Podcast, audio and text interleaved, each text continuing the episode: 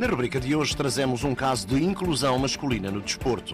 É, porventura, uma das poucas situações em que o desporto dá prioridade de acesso às mulheres e não aos homens.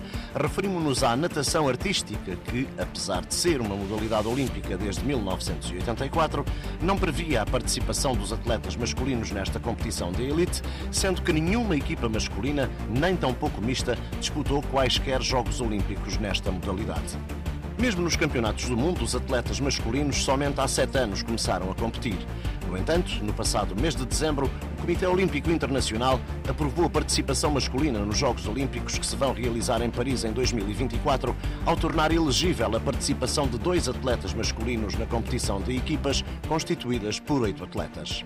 Billy May, o primeiro campeão mundial masculino de sempre, e o italiano Giorgio Manizini, medalha de ouro nos últimos mundiais, acolheram com agrado a decisão.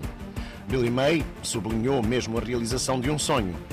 A inclusão de homens foi em tempos considerada o sonho impossível.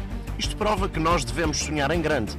Os atletas masculinos resistiram Agora, através da sua perseverança e de ajuda e apoio de tantos, todos os atletas podem ficar ao lado uns dos outros de forma igual, alcançando a glória olímpica. A não participação masculina na natação artística foi, à semelhança do que acontece com a participação feminina em outras modalidades historicamente associadas exclusivamente a atletas masculinos, baseada em alguns estereótipos associados, por exemplo, à fisionomia do género masculino, como é exemplo a posição da tricampeã olímpica Svetlana Romachina, que referiu sou categoricamente contra os homens no nosso desporto.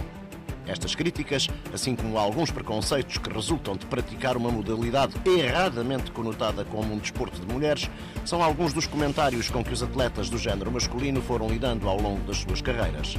Em vez de aceitá-los ou ignorá-los, decidiram quebrá-los. No desporto, como na vida, vence sempre com ética.